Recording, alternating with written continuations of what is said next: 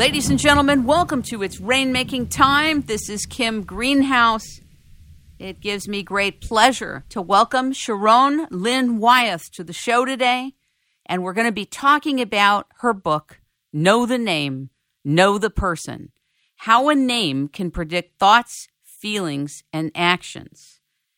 Now, I want to tell you that I've been interested in this science, this ancient science, actually, for a long time. I always wondered how come it is that people like their names and some people hate their names and don't identify them. I wanted to know how come it was in my 30s I wanted to change my first name to something else and actually almost get rid of my last name. And I wondered about the people who feel this way. Well, it turns out the Romans think that names are destiny. And in Sumerian times, they were interested in names as well. In biblical times, names revealed what was supposed to be the pure essence of a person or their true nature. Some people say that the Akashic records are very tied in to a person's name, that actually the spirit of the child selects their name and through prodding that the name is guided to the mother. And some children have been born and do not have any connection with that name. Some children even feel they were given the wrong name at birth. What we're talking about today is Neimology science. And this science extends not only to the United States, it extends to Europe, to Africa, to North, Central, and South America. It extends to all cultures. What Sharon Lynn Wyeth is going to talk about is how it is that names tell you about a person's life path, about their predilections, about what they came into their life with. Sharon has so much to teach.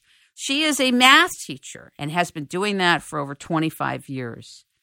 She's going to talk to us today about our first names, our last names, the science, and how it is that the placement of letters in names can actually help teachers in school figure out seating charts. Believe it or not, she can do it. Ladies and gentlemen, welcome Sharon Lynn Wyeth to its rainmaking time. Good afternoon. It is a pleasure to be here with you, Kim. Well, let's talk about this science because some people may say it's another way to profile us. It's another way to put us in a box. Tell them why that's not so. Well, I look at it as it's another way to get to know someone faster. We all have gifts and we all have challenges, and it makes people very human and very authentic because you're not going to put somebody on a pedestal and only see that part of them. You're going to say, "Oh, look, they've got their challenges even though they're different than my challenges." It helps bring about compassion and empathy with other people. And it helps us know how to talk with them in a way that we can connect and so that we're getting along instead of you know batting heads with somebody. I always think if if we can get along with our neighbors then our cities can get along with other cities and our states can get along with other states and countries with other countries. But we can't expect the world to be at peace if we can't be at peace with the neighbors and who we're living around and especially with our families. And so this is a way of getting to know somebody for who they are why they came here and instead of judging them for it and saying, wow, you came to learn this. Well, boo hoo on you. Instead, it's more like, wow, you came to learn this and I came to learn this other aspect, and maybe we can help each other. It's a wonderful way of connecting with somebody immediately. Now, I noticed in the book you said a person's traits are hidden in a person's name. And obviously, vibrational encoding is kind of known all over the world by the ancients.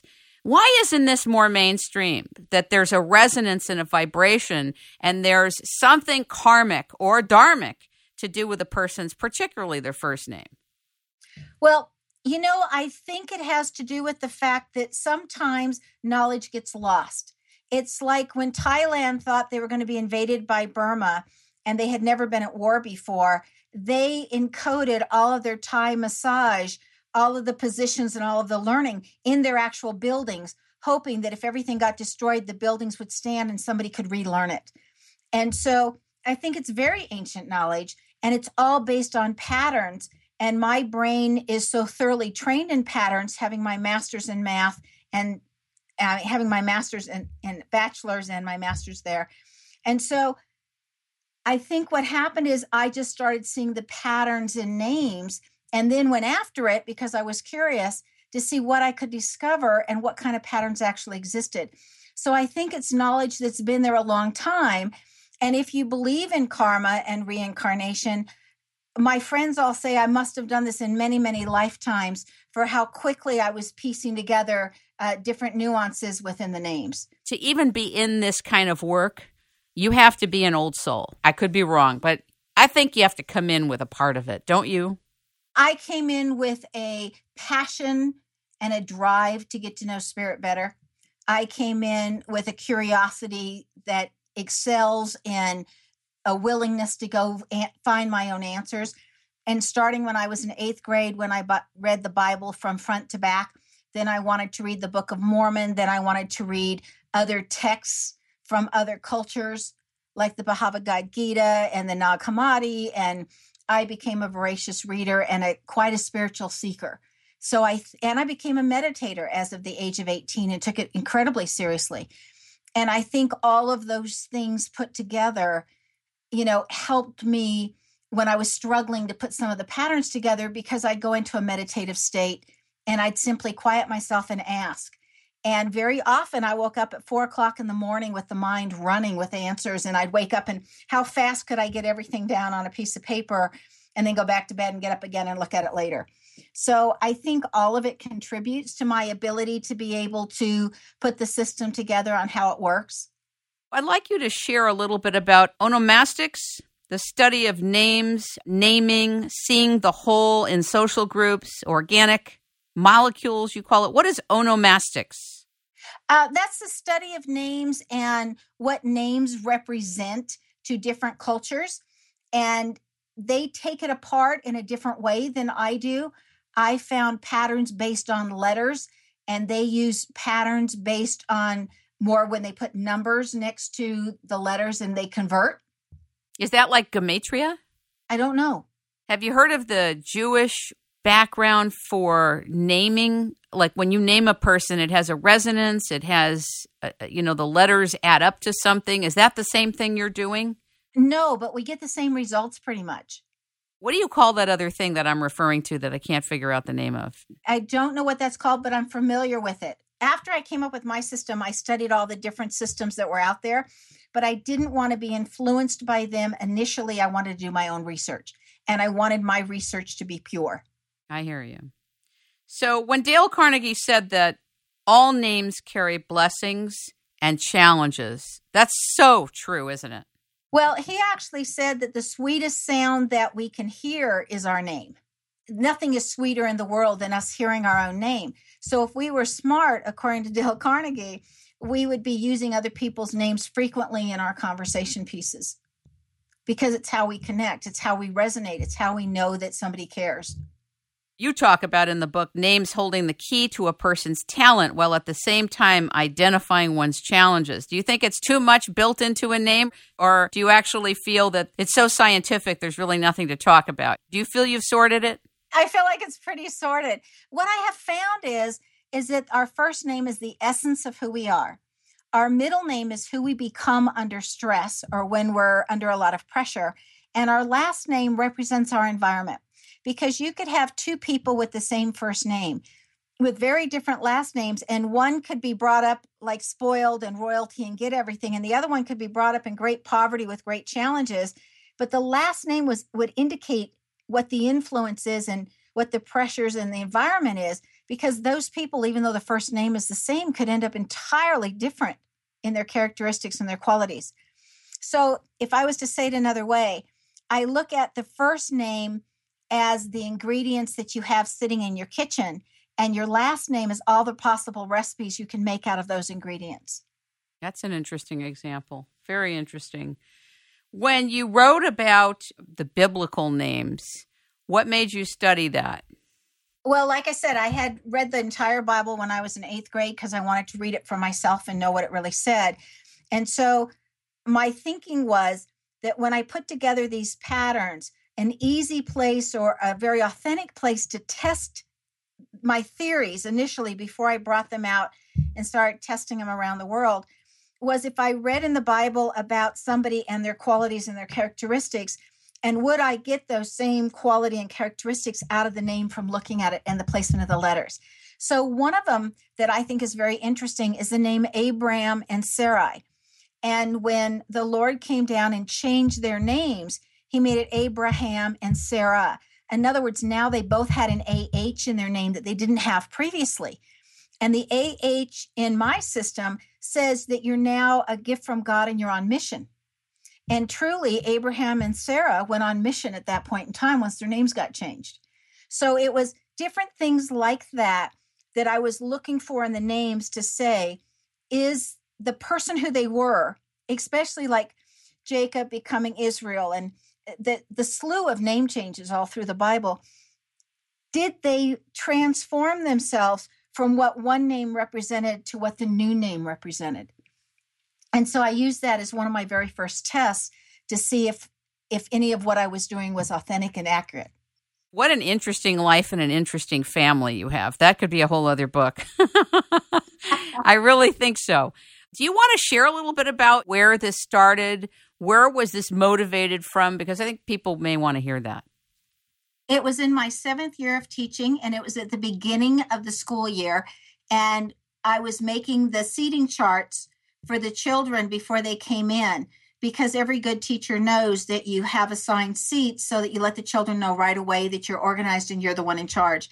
And you don't know the kids, so you randomly put them down anywhere. But once you get to know your children, you really think hard on who's going to sit next to whom because you want to create a safe environment. And so you think about their qualities and characteristics and how well people are going to get along. And so this was the beginning of the seventh year, and I went to make my random charts. Only my brain was saying, don't put Joshua next to Julie because together they're going to be clowns. And put Stephanie over on the side. She's never going to want to change seats because she's very stubborn and Derek's going to need extra help. So put him up close where you can get to him and oversee him a little bit more. And my brain was going through the same gyrations that I normally do once I get to know the kids better. So once I got over the guilt of feeling like, oh my gosh, I'm already, you know, making assumptions about kids and I haven't met them yet, then I said, you know, I'm more curious than anything else if what my brain has picked up, if it's actually accurate and true. So I went through all 150 children's names and I wrote down what my impression was that I was getting from my brain. And I put it aside until winter break. And when I looked at it at winter break, I was astonished at how accurate it was for how I had already interacted with the children and gotten to know them each. So, with that, my curiosity was aroused, and I thought, let's look at the patterns. So, there was a plethora of Davids in my life. So I made a column for every one of my David friends. And I said, what are their qualities and characteristics that I've been able to observe? So I wrote down all the adjectives and adverbs for every David that I had. And then I looked across the columns and I said, what do they all have in common? And I circled all of those qualities and characteristics and I said, okay, those must land in the name David.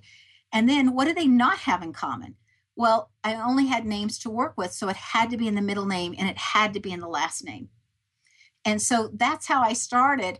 And then it was just seeking patterns and and really bugging everybody I knew, especially as I started doing how one letter would influence another letter sitting next to it. I thought, as the kids, if you put one student next to another student and they like each other, they act one way. But if they don't like each other, the same child could act very differently. So I was started wondering about the letters if that was the case. And so if you put two letters together, they definitely influence each other and they create something new. So it's just like the letter S is one of the letters that I nickname in my head as being school smart. It means that that person can learn anything as long as they're shown the basics. So, and the letter T is those people are competitive, they want to be at the top of their game. And if they can't be at the top, then it's like, why bother? And they will be glad to be at the bottom or not even try at all.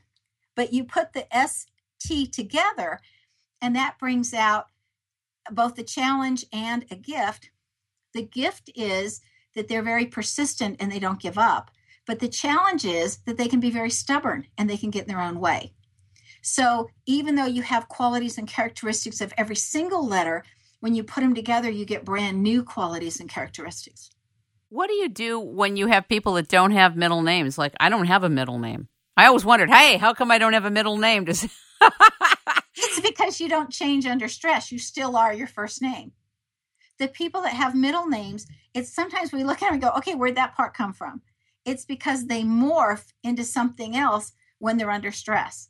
And what I found also is when the middle name is stronger than the first name, those people become procrastinators because it's like they procrastinate to the last minute so they can put themselves under stress so they can get the best out of them that they can.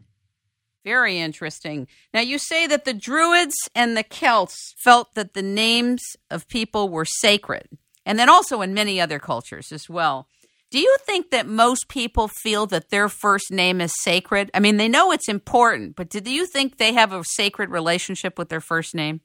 I'm not sure that they do when they're younger, but I think as people age and they are more curious about life, then they start feeling more in tune with their name. I get a lot of clients that say, I don't understand my name. I've never liked my name. Did my mother name me the wrong name? How would you know that, for example? Is it an intuitive or psychic thing you have? I think it's something that people feel. But when I go in, I say, This is what your name represents. Then the people can tell, Yes, that's me, or No, that's not me. So then they would know whether it was accurate or not accurate.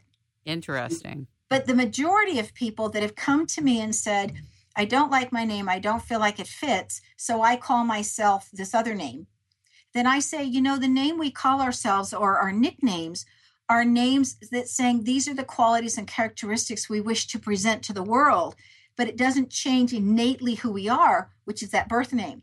And when I get through describing what the birth name entails, so many people who didn't like their name say, okay, now I get it. Now I get why I had that name.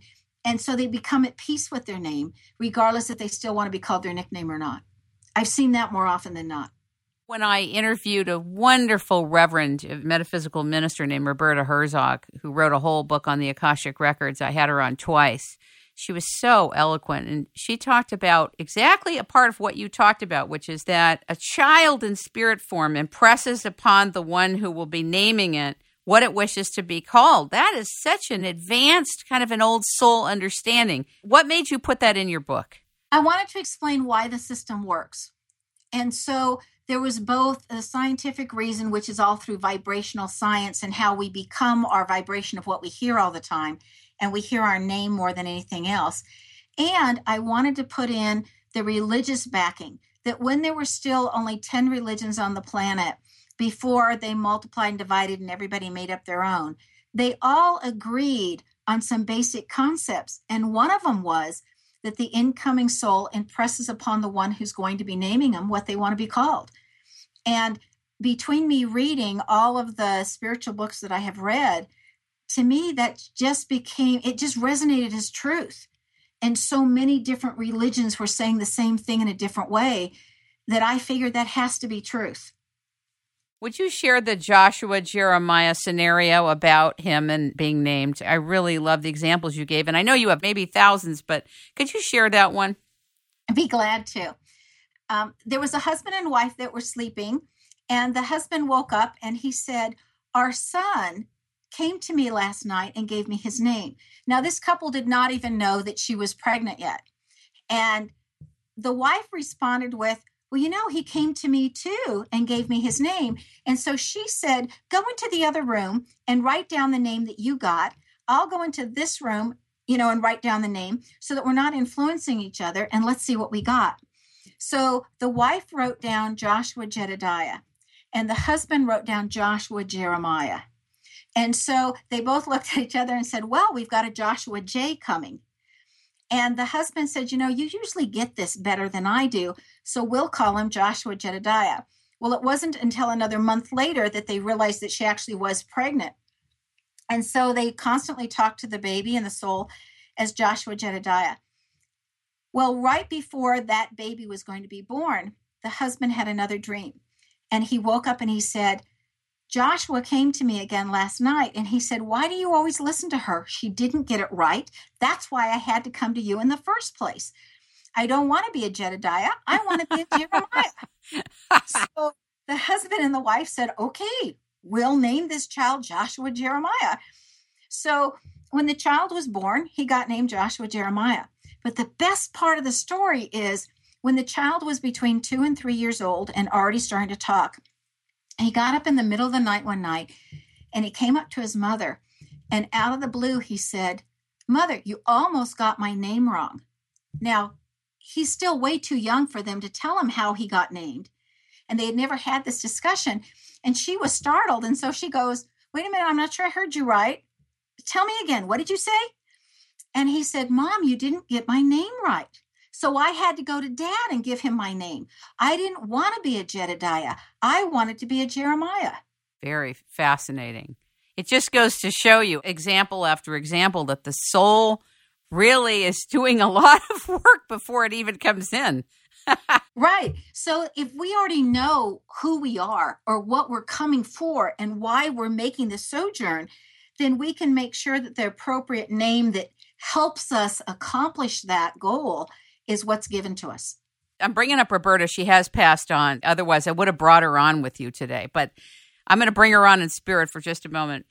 One of the things she said is exactly what you said. Sometimes people will have a wrong name, even a wrong first name. And until they find whatever that name is, or as you say, make peace with the name they have. But sometimes people are given the wrong name and they're stuck with that name and they end up changing the name. And some people don't change their name and they're stuck with the wrong name, but it impacts their life path, it impacts their experience. So, one of the things she said is that just because you feel like changing your name doesn't mean you're supposed to change your first name there's a thought and a precept that you may have signed on to this karmically, and that name has the life path for you, even if you don't totally love it. Do you agree with that or disagree with that? I mean, I know she's not here to respond, but I'm just wondering. I don't often recommend changing a name unless within the name there is violence and you want to abate that violence, or there's um, a great deal of health challenges and you want to soften some of those challenges.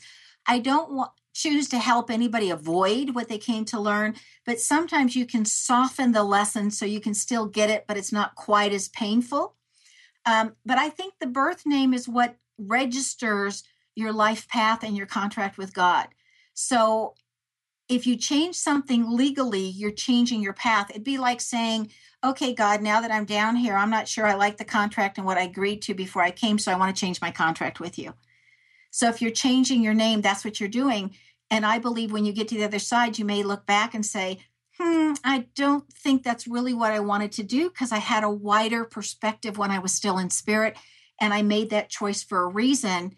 And even though I didn't agree with it once I got down there, now I've got to go back and redo it, redo the parts I missed when I changed my name. I know for a fact from being a woman that the spirit of the child gives you the name. I know that from personal experience. I don't have a child today, but I was pregnant in the year 2000, and it happened to me. I knew it was a boy. I knew his full name, exactly how to spell it because it was given. So I know what that's like, and I know what it's like for the spirit of that child to give it to you. That'll be something I write about in my personal biography. But anyway, I know for a fact because I've experienced it. It's profound. But I don't know that the marketplace of beings per se know that the spirit of that child is actually bringing in the name. What do you say to parents who are struggling over a name and they're confused and they're frustrated and they're trying to craft the name instead of receive the name? I recommend that they just relax with it. And some parents need to see and meet the baby first before they can commune vibrationally and feel that child's vibration and therefore be receptive to receiving the name but I truly feel that the spirit of the incoming soul will do whatever it needs to to make sure that the appropriate name is given. Now, sometimes parents just don't receive it correctly, but they can get close. For an example, when my mother named me Sharon instead of Sharon, I came in and she will tell you that some of the very first words when I learned how to talk out of my mouth was, You got my name wrong. Oh my God. You said and, that to your mom? Yes, those were like the first words out of my mouth. you got my name wrong. And I'm sure she was just as startled, you know, with that pronouncement as anybody could be. But I refused to be called Sharon. And the only time I would let anybody call me Sharon was when I was absolutely upset and mad. And I was mad they were calling me that name. And I, I was a stubborn soul. And it, it was like I did not want that name. And by fourth grade, I had tried on so many names trying to find my own name, knowing that that one wasn't right. And I finally gave up and I said, Fine, call me Sharon, but it's not my name.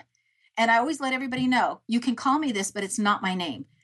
And so when I was married and living away from home, my mother went to a um, an Israeli wedding, and in that wedding, the woman's name was Sharon, but pronounced Sharon. And so she called me and she said, You know, I went to this wedding and they pronounced this name Sharon. And I could feel my entire body vibrate. It just so resonated with it. And I thought, Isn't this marvelous? My mom never forgot I was upset with the name, and she still gave me my rightful name. Fascinating. What does your mom think about your work today? She's very pleased. Um, my mother is quite a character and and very intuitive. She gives readings for a living, and she's very pleased that I have found a name and that I no longer complain about my name, but I resonate with it. And I think she was incredibly happy when she gave me the Sharon piece and how I took to it. Like within three days of hearing it, it was like, that's me. You know, I'm not answering to Sharon. And I think she was happy that she could finally come through with her piece. And and think about how close that is. I mean, she almost got it right. Yeah, but the enunciation and the vibrational tone of that is so different, isn't it? It really is. But I'm so pleased that she remembered and she never forgot so that when she heard that she was able to share that again. I mean, I think that's quite remarkable. Bravo to your mom for doing that, for bringing that back to you. Let's talk about nicknames. I can't tell you how many people want to be called these nicknames, and the nicknames are nothing like who they are. They're like sometimes letters of their first name and letters of their last name. What is your take on this? What is your perception, and what does the science say about this? It really says that we're focusing in on a portion of that which we came to do, and we want to excel in that particular portion. Uh, for an example, there's a man named Joseph John Dewey who is an incredible author and he is just absolutely brilliant in his biblical knowledge. And he writes a series of books called The Immortal. Well, instead of going by Joseph John, the letter J, when it's at the beginning of a name, says intuition and it says brilliance. And he goes by JJ, which really means he really wants to focus on that innateness, that intuition, that natural brilliance that he has, versus some of the other letters that might be distractors for why he want he came and for what he wants to do. So by going by JJ, that helps him stay very focused on his path versus also working on everything else that's in the letters. So people can take their initials or take a short name and say, This is the part that I'm focused on. This is what I'm concentrating on first. And then sometimes we outgrow those nicknames. And that means I've come to completion with those qualities and those things that I want to learn within that nickname. And now I'm ready to take on the rest of the name or something else. You know, the Indians had ceremonies like that where somebody would outgrow their name and the tribe would say, Yes, you've accomplished those challenges and that which you gave yourself within this name. And now it's time for the wise ones or the shamans or the uh, chiefs to grant you a new name and they would have naming ceremonies. I love it. I could totally see it. But this is all so spiritual. This is all spiritual work, isn't it? To me, it is. It's also all patterns. And so it's where you want to take it. I mean, there's so many different layers of it. Just like in life, we have an emotional layer, a mental layer, a spiritual layer, a physical layer. We have all these different layerings. And to me, it's even in the name what we're working on and where we are within the pathway. For an example, the letter A is of one of the spiritual letters. And the more A's in the name, the easier it is to have spiritual understanding. And then the first time you have a letter in your name, it says you're mastering those qualities or characteristics at the physical level. The second time you have the same letter in your name, it says you're now working on those qualities and those characteristics um, at the emotional level. And the third time is at the mental level. And the fourth time is at the spiritual level. And then after you have four of the same letter in a name, then it says, I am now a master of this energy or this vibration or these qualities. And now I'm a, a teacher for them.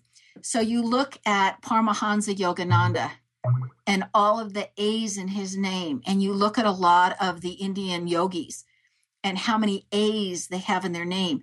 And it's a very spiritual letter, you know, and especially once you get enough of them in your name. But it's not mm-hmm. the only spiritual letter. Your grandmother has eight names. Yes, she did. That is the wildest thing in a book on know the name, know the person. Share a little bit about that. That was funny. Well, my grandmother it was born in Germany, and in Germany they needed to name every child and make sure that every relative was included. And so she got one of each of her relatives' names, and that gave her seven names. And then when she married my grandpa, then she got his last name also, which gave her the eighth name.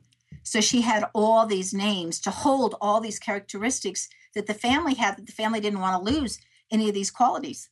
And it's so different that in Mali, Africa, they don't want to name this the name of the same name in the family because they want new qualities and characteristics to come into the family. So, you know, it's just it's a cultural thing. For sure. And I thought it was interesting that you've looked at all these different cultures because like for the Chinese, you give your last name first. That must have been wild to look at the patterns of the placement of letters when the arrangement is totally different. Well, it, it also says a lot about the culture because in, in China, the culture of the family oversees or is more important and more dominant than the culture or the individual will. And so you notice that the last name or the environmental name comes first and then the first name. So what really helped me is I've I've lived in China, I've lived in Germany, I've lived in different cultures. Wait a minute, where'd you live in China? Don't go so fast. I want to hear. I want the audience to hear. Where have you lived? I moved back here in 2009, back to the States from living in Shanghai, China. I was teaching over there. I have also taught in Baumholder, Germany, even though I lived in Neubrücke. And I have also lived in Tokyo, Japan. Does that mean you speak those languages fluently or partially or none? It means I can get around. Sounds like it. You're the right one to travel with. Well, I think really my daughter is. She speaks six languages fluently. Oh my God. Where is she? She just recently, last year, moved back to the States. She was living in Israel before that, and Bangladesh before that, and France before that, and Mali before that. And she gets around also. Wow. What an interesting family. Now, I noticed you showed in the name Israel, I S R A E L. I S is the feminine RA is the masculine and EL is godliness. How did you come up with that? Well, a lot of it came from different reading of Egyptian texts and some of those main books. And Isis is the IS, and it carries the same qualities and characteristics of Isis. And then the god Ra um, in the Egyptian text, and that's your masculine. And the RA is that masculine spiritual energy. And EL stood for the Elohim, and so that was those that had the qualities and the characteristics of God. And so you put that together and you have the masculine, the feminine, and the godliness. How many people, in your experience of all these years you've been doing this, are asking you to help them craft or compose names for their companies? I would say I get about 30 to 40 requests a month for that. Wow. Do you feel pressure when people ask you on that level? Because you're not really called to help people come up with a name for their child, but to come up with a name for a business is a big deal. Actually, it's easy because you ask the person to do a lot of homework first. You say, What qualities and characteristics do you want represented in your name? And what services are you offering? And what is it the most important that your customers are going to feel when they hear your name? And so you take all that information and you translate it into letters and the different letters that can represent the same thing. And then you start playing with the letters. And mm-hmm. usually it only takes about an hour to an hour and a half. And the customer goes away and says, I so resonate with this name. I've got it. You have to have come into your life with this. There's just no way. There's no way anybody could just come in and just, even if they put the patterns together, to have that kind of knowing. Well, it's really interesting. Every July, I give a class and I teach this to interested parties on how to do it. And what took me 15 years to figure out, I teach in 15 hours. And people learn it and people can do it. And I, of course, I give them little cheat sheets and cheat index cards and whatever so that you don't have to use so much memory with it. But it's amazing to me how fast people take to it. So I think it's something innately part of us that we are recalling even as we're learning it. Or that just those people that have that innateness happen to want to come to my class. I, I don't know. But so far, everybody who's been in the class by the time they leave after the weekend, they've been able to do it.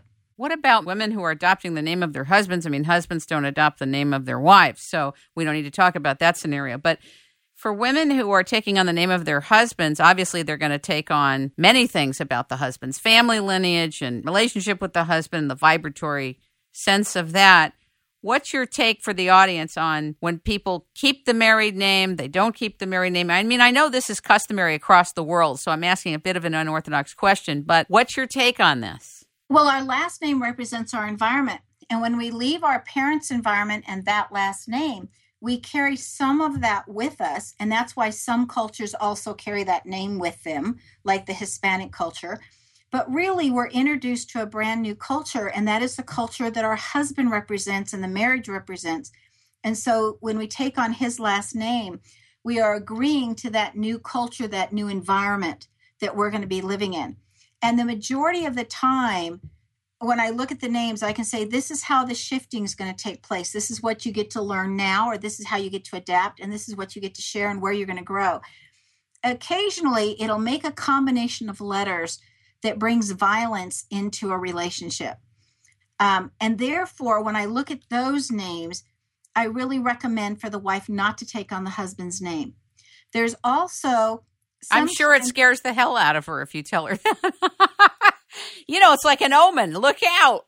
It kind of is like an omen. And personally, I wish I knew how to do this name thing before I named my children and before I got married. It, I think it would have really helped me in, in that respect. Um, but I think it's important to know here's potential places where there can be problems. Because if you know ahead of time, then when they start coming up, you don't ignore them and you think, oh, they're just going to go away, or it's a minor thing, or it's a fluke. You go, okay, here it is. Let's deal with it up front. Let's deal with it quickly and and really give it time and attention instead of passing it aside until it's so big that it's almost in your face and you don't maybe want to deal with it at all and then divorces happen the some last names when a wife takes them on and i don't see it very often but i do see it and that's when the last name the new one is so overpowering that the wife is going to lose her sense of self and we see occasionally where women get married and they try so hard to please their husbands and they're morphing into what they think he wants from them that they lose their sense of self and he's losing the person he fell in love with. And so that will show up in the name. And the coolest part is anytime you compare two names, you get to see where the compatibility is and where the buttons are going to be. And if you know ahead of time where the buttons are, you can learn how to speak in such a way you can get your point across without pushing the button. I would imagine that hiring departments of companies would be very interested in having you work with them. Are they? Um, some do. Some don't hire. Some don't even interview before they send me a list of names. And there's some companies that I just have a list of all the names that are currently working. And then when they say, okay, we're going to hire for this particular position, these are the qualities or the characteristics this person has to have. Here's the names of all the people that have applied. Save us time. Who are we interviewing? And occasionally I'll say, throw them all out. Start again. Wow. You know, I, I don't have to do that very often, but sometimes it's like, eh, I don't think so. And then there's times when I say, you know, you would love this person, but I don't see this person staying long. And they don't they do love them and they're a great worker, but they don't stay long. Something always happens and then they leave. That also is shown in the name. And timing is the one thing I don't know how to teach yet that's also shown in the name. And it's like what time in your life or what time certain things are going to happen that you're going to get to deal with. That's almost like at the level of an astrological reading into a name. Do you agree? Disagree? Oh, I very much agree. Um, I have very many friends who do astrology for a living, And we're always amazed that what they can come up with, I can come up with almost the exact same thing. And there's some things I can come up with that they're not coming up with, but it's very, very close. And then I traveled for a year um, with a person who did handwriting analysis. And that was really interesting because uh, we'd go into restaurants and just for the fun of it, we'd do our waitress and we'd end up doing everybody in the restaurant, you know, all the hired help. And, but we'd say, which one do you want, handwriting or your name? And we could f- get the same information out of their handwriting he could that I could get out of their name. So I just, I think it's another tool. I laugh so hard in your book when you talked about Larry King and his real name. We've got to tell people it's a crack up. I'm sorry, Larry, but Harvey Zeiger. Is that it? Is it Zeiger? Harvey Zeiger. Let me tell you, Harvey Zeiger probably wouldn't be doing what Larry King did. Holy Toledo. Now, now on a situation like with Larry King, what the heck made him change his name? He was looking for a theatrical stature, but wow, King. King. Because what do you want to do though? You want to be on top, right? Yeah and you want to rule. And doesn't he rule at the nighttime shows? Well, he certainly did for years. And people loved him. No matter yes. what they thought, they loved him. And he was very personable. And what's very interesting is if you look at the name Harvey, Harvey ends in an EY, and any name that ends in an EY, those people are rescuers. They like to rescue people and animals and you name it. They just rescue businesses. They they're rescuers. And yet his new name, Larry, still has the Y, which is that likability and that charisma and can get along with anybody. But now he doesn't have to rescue them, he can just enjoy them. And also in his name, Harvey, the AR is still in Larry, the AR. The first vowel says so much. And then you've got these combinations, but the AR says, I have fairness issues and I want the world to be fair and I want to be just. And so if you're looking at the names and comparing, because there's always two or three letters that will be the same quality or characteristics, they just come at it from a different direction. And so when you're looking at his name Larry over the name Harvey, so many of those are the same. What he doesn't have in the name Larry that he has in the name Harvey, but it's still innately him because it's his birth name, is his charismatic appeal that's in that V that he doesn't have in Larry but he still has it because it's his birth name.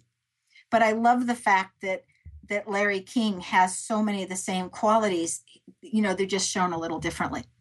Can you talk about a couple of public figures that you've taken a look at that people could recognize? Is there a few public figures besides Larry, but maybe another one? Well, let's look at uh, Barack Obama. In the CK, or in that K is a leadership skill, and the CK is you're you're leading for different reasons.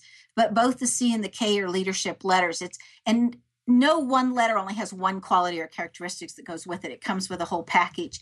But the CK combination is people that are actually fast thinkers or are able to deduce things fairly quickly. The B at the beginning of anybody's name is very competitive. They want to be the very best at what they're doing or they at least want to appear as the very best of what they're doing because they're highly competitive. And so, and Barack Obama is going to think quickly what has to happen and able to get himself out there so that he can appear to be the best. So, or he can be the best in his mind. What I find interesting in that name is the OB that the last name starts with, because the O and the B combination together means narcissism. And so people that have that combination in their name. And this one would be he was taught it. He didn't innately come in with it because it sits in the last name. So he learned it as he was growing up. And I always questioned when he was first running for office do I want somebody in office who's narcissistic? Are they going to have our country in the best interest of our country? Will that also be their interest? Or where their own interests supersede the interests of the country? So that was an interesting name. And then he was running against Romney. And in Romney's name, the, the Mitt Romney, and that's his middle name, but part of it says me first, and part of it says I'm very family oriented and I want to include everybody. And so I'm going to appear as a more gracious person to include and take care of everybody around me. However, he has it in his name that he can take without asking, or others can take from him without asking. So, you know, or or things can go not the way he wants it to. In other words, he can stay in charge, but he's not in charge. So I looked at both of those names when they were running for office, and I was like, what do you do when you don't want either one of them when you're looking at the names? You're not alone. hey, I was so angry with what the offerings were that I voted for Roseanne Barr because I found out that our voting systems are electronically unsound and that you can't secure a democracy with them. And I had Stephen Spoonamore explain this to me on his videos. But you know what would be kind of neat? Barack Obama, that's not his real name. That's not his birth name. His birth name is Barry Soetoro. So it'd be really cool for you to do a piece on that because then we compare, right? I mean, I realize we're dealing with Barack Obama, but Barry Soetoro would be interesting to know him. Well, in Barry Soetoro's name, it has a lot of those R's, same like in Barack, okay? And those are people that need to have private time and alone time and able to regenerate themselves. And if they're out in the public eye too much, they'll start making mistakes or errors or putting their foot in their mouth just because they haven't gotten their regeneration period in their alone time. But the name Soetoro says, I want to be famous.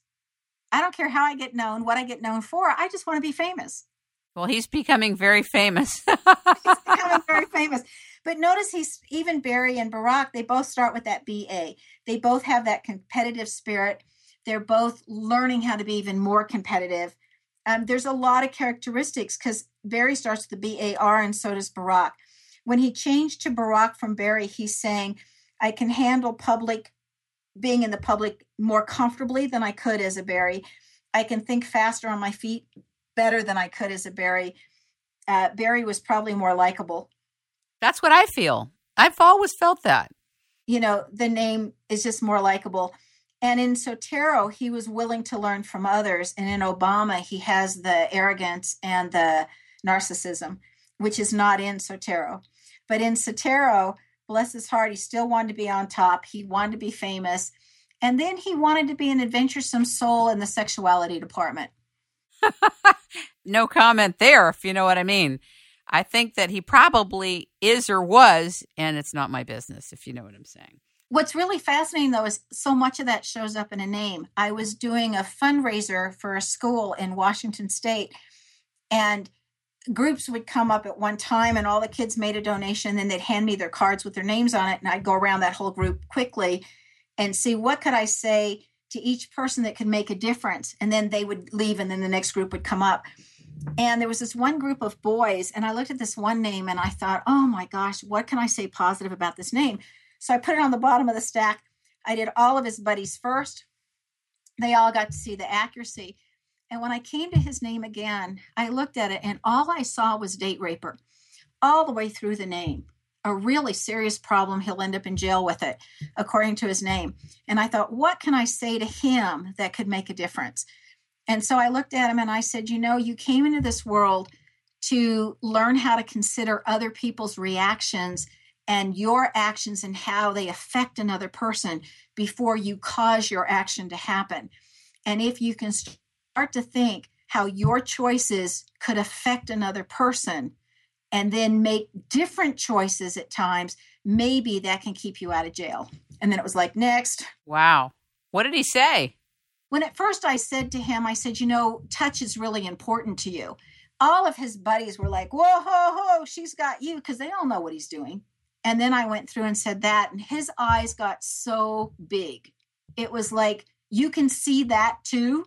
And it's like, yes, it sits in the name. But hopefully, you'll learn to control your urges or whom you choose to ex- have experiences with so that you can stay out of jail. Wow, that's remarkable. You have a gift even more than this. I mean, I am sure you have some clairvoyance in there too. Hybrid gifting. I think everyone who has meditated as long as I have would have some of that. When I was 18 and I was introduced to transcendental meditation, uh, what my sister told me when she was introducing me to it, she said, You know, the people in the East have a different kind of connection with Source, and it comes from 20 years of meditation. And they say they all get it within 20 years. And so that my first reaction was, Well, if it takes 20 years, I best get started You know, instead of saying, wow, that's too long, I don't want to do that. You know, I was like, well, wow, if it takes that long, we need to do that. And so I meditated twice a day. And somewhere in my 16th year, I started receiving insights.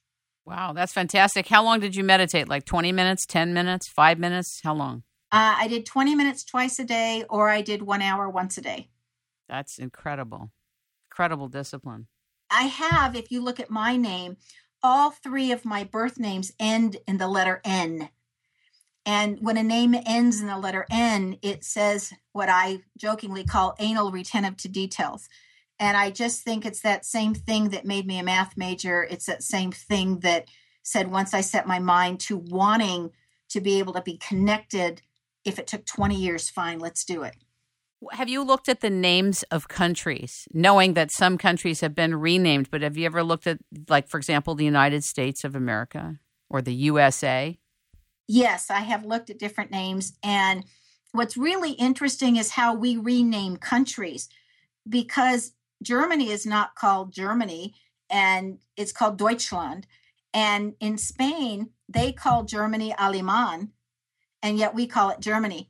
And if you look and you analyze the different names of what they call themselves versus what others call them, you can see how they look at themselves. Like Deutschland looks at themselves that they can fight any battle and that they're strong. And it may be difficult, but they're a strong people and they will always rise to the top and they will have fun doing it and they feel very connected to God. And yet, when the Spanish people look at Germany uh, using the name Alemán, they think that Germany is raised or created on a false sense of belief and they're not seeing things clearly. And when we look at them, we look at them as just a physical people that is very powerful, but we don't give them credit for a lot of other things other than their physical strength. You know, so that when you look at a name from what we call a country versus what they call themselves, you can see our impressions of that particular country. And you can see where the conflict's going to be when you compare the names of what we call a country versus the names of what they call themselves. That's fascinating. Absolutely fascinating. So the Germans refer to their own country, even though we have them down their country as Germany, as Deutschland. As Deutschland. Well, it's just like Spain calls themselves España, but we call them Spain. And if you look around the world, we've had the arrogance of renaming everybody.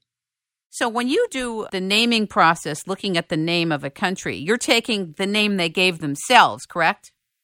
When I'm looking at what they think of themselves and what they think is important. Because that would, I'm sure, influence a dharmic path and a karmic path for that country, yes? Yes. For an example, España literally says that the arts and the creativity is very important to them and the math and the science is not nearly as important. Where in the united states the math and the science and the mental that way is so much more important than the creativity. And so if you go to the school system in spain they reward all the painters and the artistic people and the creative people and okay great so you're interested in math or science. Where here if you look at our school system if you're not doing well enough in math or science, you get deprived of those electives because obviously they don't have as much importance. Not that I agree with that, but in our school system, you will be given a double math class or something else and be deprived of your elective if you're not doing well enough in your hardcore subjects. That's really fascinating. Have you looked at the name France? What do the French call themselves? Not to ask you every name of every country, but do you know? Um, I would have to look at a map because I honestly don't remember. It's been a while since I've been there. Okay, that's interesting. Very, very close. It's very close to France anyway. Oui, oui, madame.